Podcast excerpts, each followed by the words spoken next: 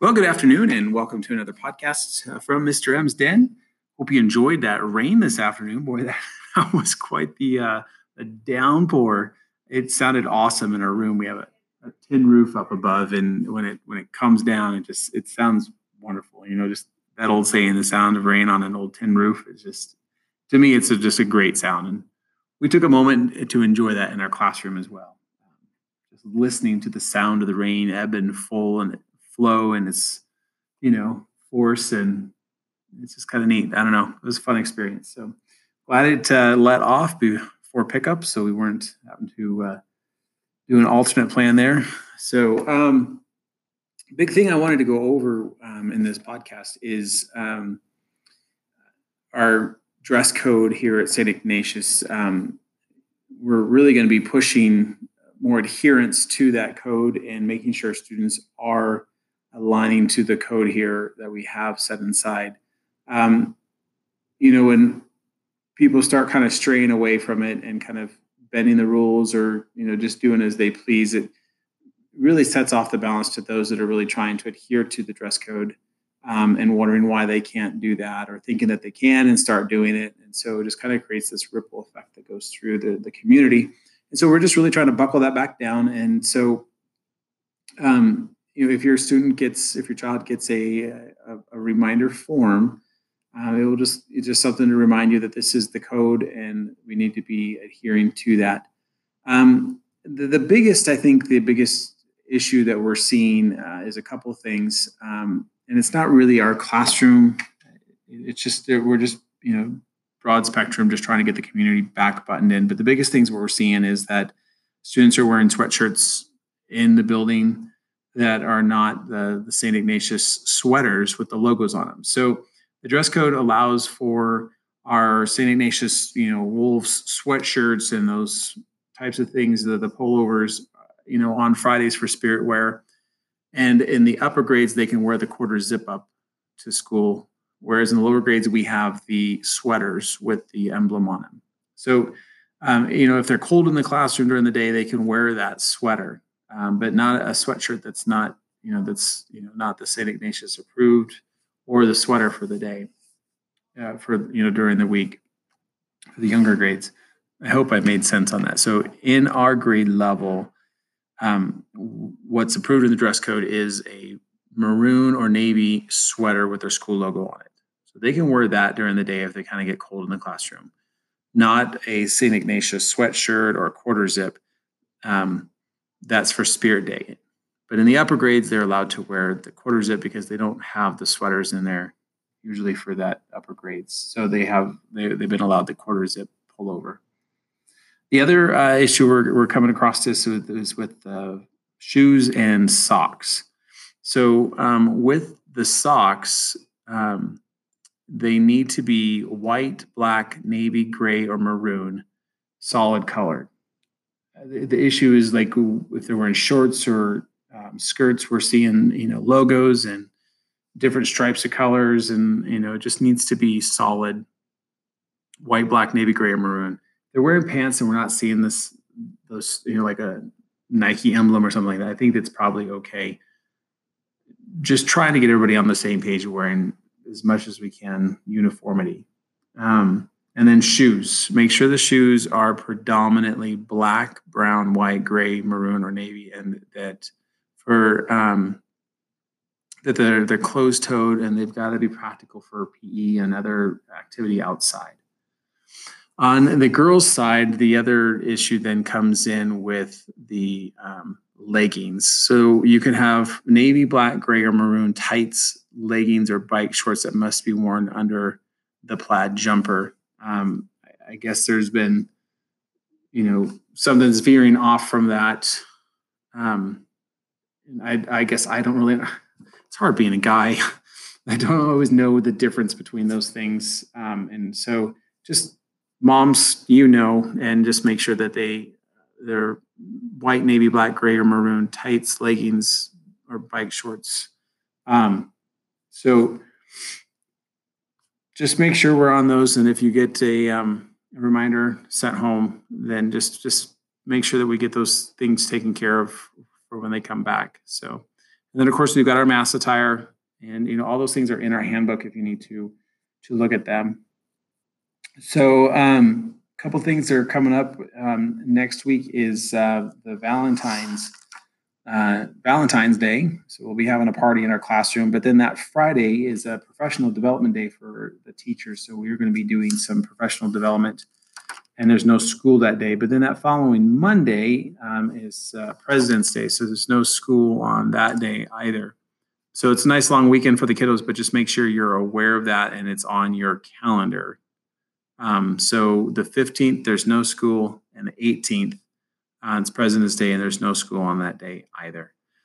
Um, we are coming up to the end of the second trimester as well, so things are starting to kind of wrap up, and we're gearing towards um, moving into the next trimester and focuses. So there may be some shifts um, where they go in math groups. Just know that that's changing based upon our focus for, especially in math, we're moving into more like data and geometry and based upon students' strengths and needs in that is where we will place students. So they may be moving to a different classroom and or it may not change at all.